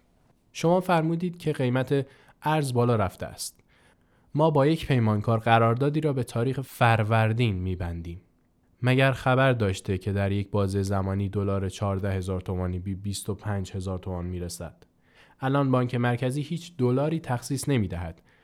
آیا ما می توانیم به او بگوییم تو از روز اول که آمدی قرارداد یک ساله بستی و حق تغییر قیمت نداری؟ انصاف ما کجاست؟ اگر ما از او حمایت نکنیم آیا یک سال دوام می آورد؟ آیا می تواند درست سرویس ارائه بدهد؟ اگر بسیاری از مشکلاتی را که ذکر شده ریشه یابی کنید تازه می‌فهمید که یک تصمیم غلط چه آثار منفی بر کل اکوسیستم وارد می کند. رشیدی با عنایت به اینکه بانک ملت خصوصی است لاجرم باید هزینه های ما را پیش بینی و در بورس و کدال اعلام کنیم ما سعی در تغییر مدل کسب و کار خود داریم شاید سال گذشته با آقای مظاهری پیشنهاد می کردیم که 100 یا 500 سیارس از ایشان اجاره کنیم و هزینه را بنا به تعداد تراکنش یا به صورت هزینه ثابت بدهیم. به نحوی که هزینه های نگهداری و مانیتورینگ بر عهده آنها باشد و مکان و شبکه ما را فراهم آوریم. قطعا آقای مظاهری در این صورت با ما وارد معامله می‌شد. چنین نیست؟ مظاهری همینطور است. رشیدی. ما به دنبال تغییر مدل کسب و کاری بودیم تا امکانی فراهم کنیم که شرکت های تولید و تأمین کننده این ماشین هم در کنار بانک درآمد داشته باشند و هزینه خرید سخت افزار برای بانک به حداقل برسد اما با بالا رفتن ارز و تحریم های ظالمانه که رخ داد قدرت ریسک و برنامه ریزی شرکت ها پایین آمد و هزینه فایده هر دستگاه CRS دیگر نمی توانست هزینه دستگاه و نگهداری و مانیتورینگ و غیره آن را پوشش دهد. آیا درست می‌گویم آقای دکتر مظاهری؟ مظاهری بله همینطور است. رشیدی پس ما مجبوریم هزینه ها را با نگاه هزینه فایده بپردازیم. آقای خاتونی فرمودند که زور آنها می‌رسد که کارمزد نگیرند ولی اینجا بحث زور نیست. قطعا مسلحت کار خود را چنین دیدند. ما در خصوص هر خدمتی باید اوایدی داشته باشیم. فرمودند بانک ملی کارهای جالبی را انجام داده است. فرابانک و پرداخت تسهیلات غیر قضاوتی بدون حضور مشتری در بانک ملت راه اندازی شده و الان دو خدمت جدید هم برای تسهیلات کرونایی و وسیقه گرفتن سهام عدالت و اجاره مستجرین به صورت بدون حضور در شعبه ارائه می کنند. قبلا برای آخرین امضا و احراز هویت مشتری باید به شعبه مراجعه می کرد که خوشبختانه همان هم غیر حضوری شده است. همانطور که آقای خاتونی فرمودند فقط 6 یا 7 شرکت وجود دارند که تایید امضای دیجیتال را انجام می دهند و ما نیز از همین بسترها استفاده می کنیم.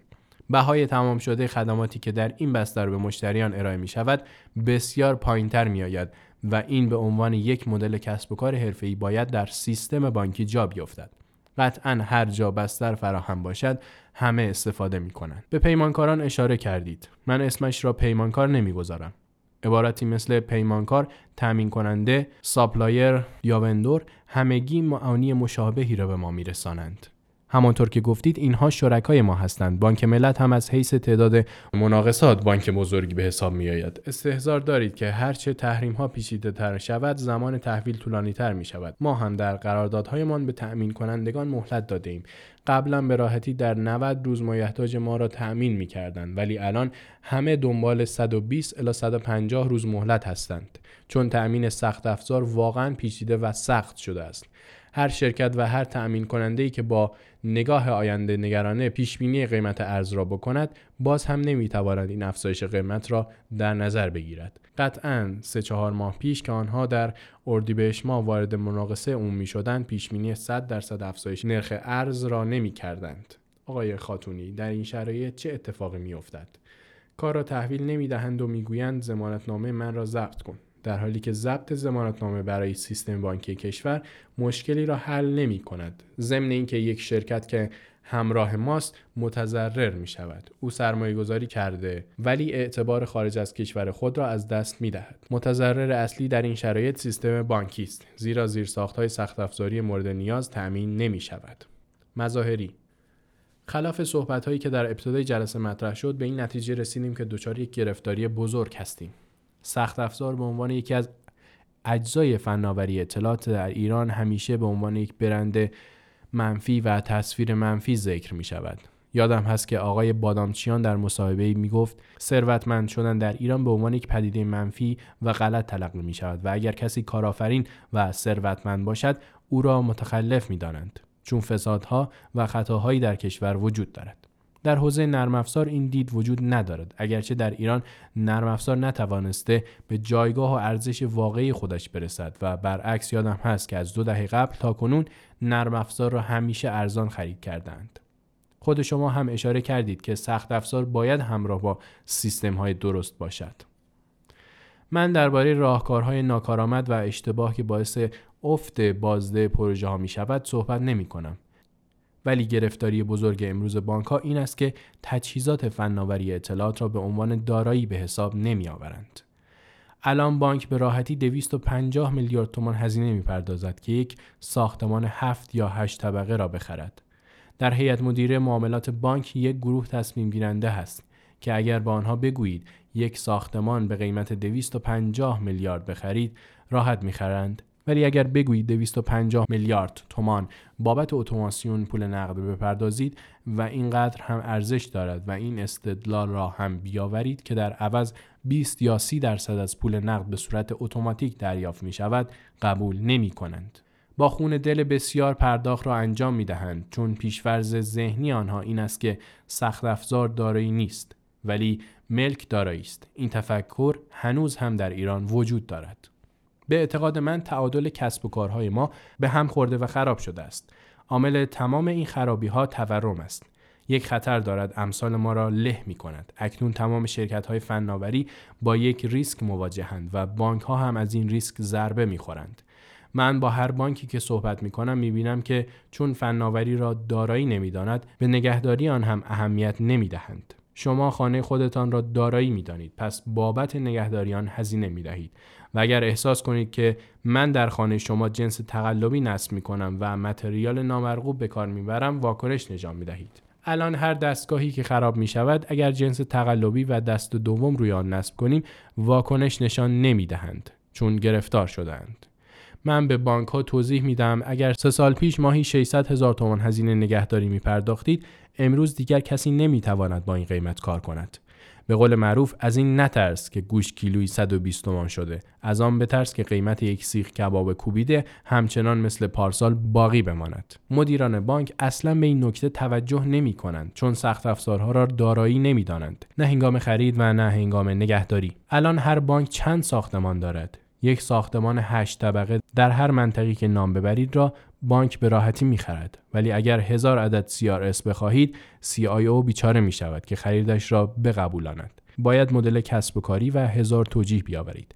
در مجموع خلاف صحبت اولیه شما که در ابتدای جلسه مطرح کردید من سخت افزار را هم دارایی می‌دانم. ولی به شرطی که برنامه ریزی درستی برایش بکنم. خاتونی. من می‌خواهم در جمعبندی از تمام همکاران بانکی هم قدردانی کنم در این سه نظام بانکی چه خدماتی به جامعه ارائه کرده و سایر سنفها چه خدماتی فکر نمی کنم هیچ کس در زمینه فناوری و ارائه خدمات غیر حضوری به پای نظام بانکی برسد. شما یک سازمان را مثال بزنید که توانسته باشد در جای جای کشور با سرویس های غیر, با سرویس های غیر حضوری فعالیت کند. من که نمی‌شناسم. من در طول مدت کاریم همیشه مدافع پیمانکاران خودمان بودم و برایش دلیل داشتم. اگرچه دستمان بسته است و به قول آقای رشیدی کمیسیون معاملات و قوانین موجود به ما فشار می آورد اما همیشه سعی کرده ایم که بجنگیم و روزانه بیاییم تا فناوری به کشور راه یابد. ما سیارس را از سال 1394 شروع کردیم. الان از دنیا شناخت خوبی داریم.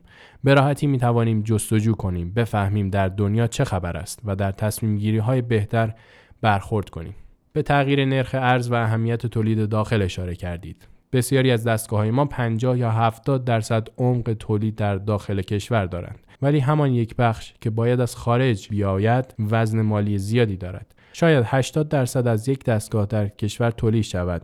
فقط 20 درصد ارز ببرد. اما قیمت آن 20 درصد بیش از 80 درصد تولید داخل در می آید. تولید کنندگان ما زیر ساخت های حیاتی را به وجود می آورند. عده‌ای معتقدند CRS حیاتی نیست و فقط core را حیاتی می دانند. فرض کنید ما سایت خودمان را حفظ کنیم. هیچ اتفاقی برایش نمی افتد. هیچ بمبی رویش اثر نگذارد. هیچ کس به data ی آن رسوخ نکند. ولی وقتی مشتری از ما سرویس نگیرد طی چند ساعت سیستم ما در کل کشور نابود می شود. پس تمام اجزای شبکه بانکی مثل مویرگ به هم متصلند و نقش حیاتی دارند. آنچه مرا آزار می دهد این است که پیمانکارانم نابود شوند. اگر آنها از بین بروند ما هیچ وقت نمی توانیم سر پا بیستیم. امروز کلیدی ترین کار ما این است که به هر طریق و هر ترفندی که بتوانیم مراقب این گروه ها باشیم. اگر مراقبت نکنیم مطمئن باشید آثار تخریبی ضرر و زیان آنها به ما آسیب می‌زند و به تدریج کیفیت ارائه سرویس حفظ و نگهداشت مشتری و بسیاری از مسائل دیگرمان به شکست می انجامد. اگر بتوانیم از بحران ماهای آتی که قطعا سختتر از الان هستند بگذریم تجربه خوبی به دست می آوریم. امیدوارم در چند سال آینده و شاید در سال 2025 به جایی برسیم که ادعا کنیم اقتصاد هوشمند مبتنی بر بانکداری هوشمند داریم.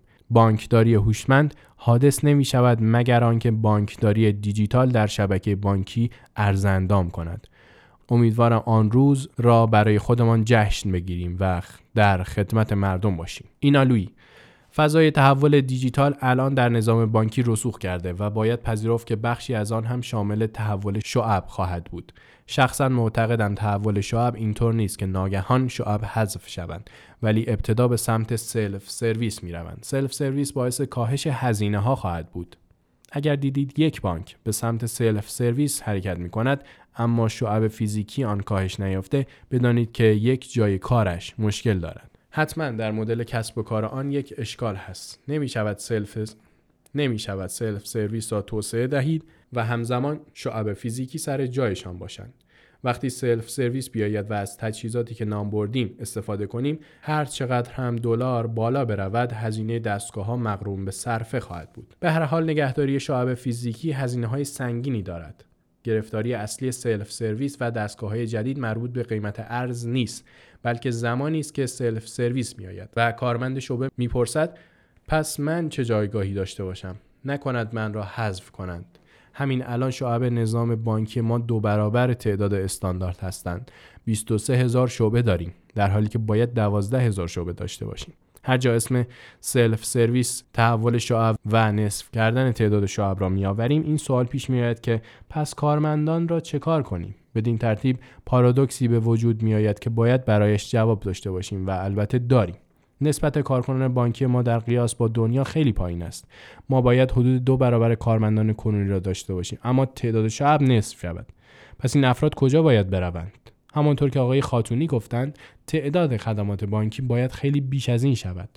بانک ملی 300 خدمت ارائه می دهد بانک ایران زمین 120 خدمت ارائه می کند در دنیا خدمات بانکی وسعت زیادی دارد و هر کارمند بانک انواع خدمت را عرضه می کند کارکنانی که سواد دیجیتالی آنها در حوزه دیجیتال ترانسفورمیشن افزایش یابد به جای اینکه تحویلدار باشند به بازاریاب دیجیتال تبدیل می شوند و از ابزارهای دیجیتال بهره می‌برند. ما از حیث چنین کارمندانی کمبود داریم. مسئله جایگاه کارکنان را باید در نظام بانکی حل و فصل کنیم وگرنه همیشه نوعی مقاومت درونی در شعب وجود دارد که جلوی روند تحول را می‌گیرد. زیرا همه نگران هستند که دستگاه جایشان را بگیرد. ما هم علنا می‌گوییم که هر کاری را دستگاه ها انجام می‌دهند کارمند نباید انجام دهد.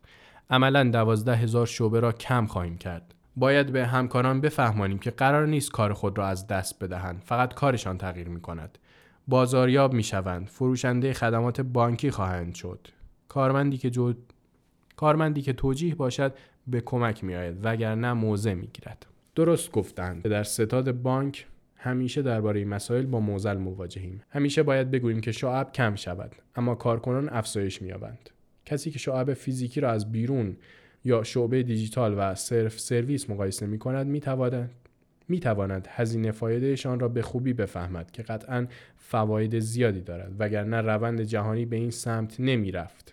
کشورهای دیگر مثل من و شما مشکل بالا رفتن نرخ ارز را ندارند. به حال مسیر برین transformation از self-service میگذرد.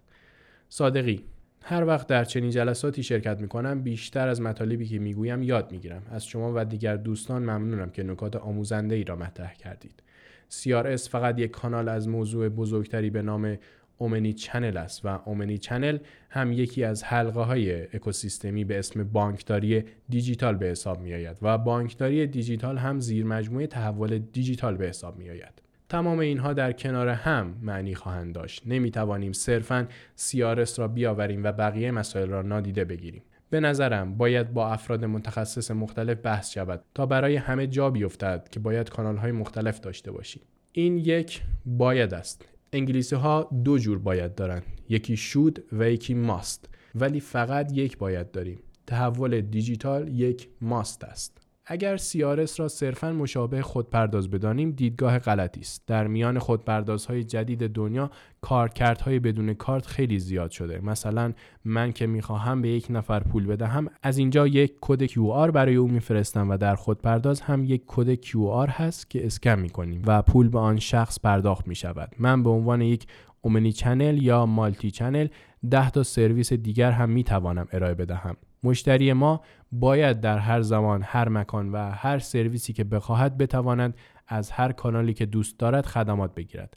ما به دنبال راحتی مشتری هستیم. از طرف دیگر می‌خواهیم یک اکوسیستم ایجاد کنیم که هر کس هر جا که می‌خواهد کارش را انجام دهد.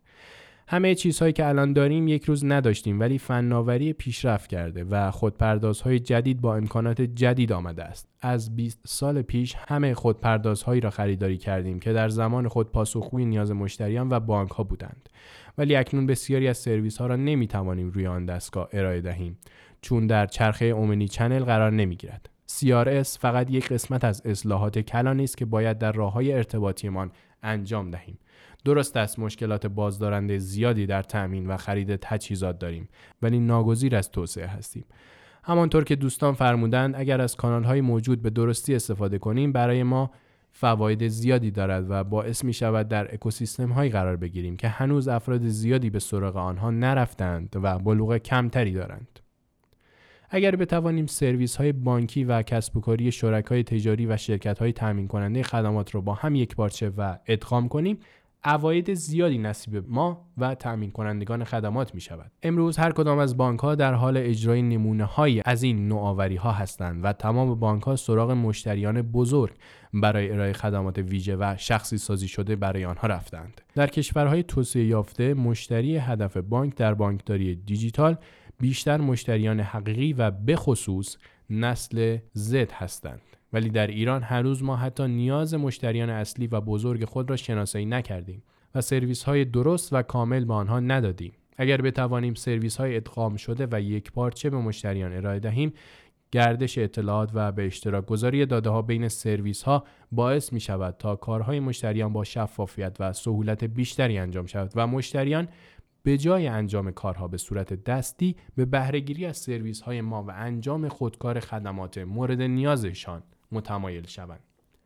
چیزی که بدیهی و مشخص است این که به وجود آمدن اکوسیستم ده ها برابر هزینش برای بانک ها آیدی دارد. در جامعه ابهامات زیادی در خصوص بانکداری باز و بانکداری دیجیتال وجود دارد و سوالات زیادی دارند. سوالاتی که شما مطرح کردید فقط بخشی از آنها بود. عدم طرح ابهامات و عدم پاسخگویی شفاف به آنها باعث شده که علاوه بر شکوفا نشدن بسیاری از فناوری های کمک کننده به مردم و کسب و کارها شاهد قضاوت های غلط در مورد تصمیمات قبلی و فعلی بانک ها و مدیران تصمیم گیر باشیم. بسیاری از کارهایی که در زمان خود غلط تصور می شود ولی امروز می فهمیم که چه تصمیمات درستی بودند.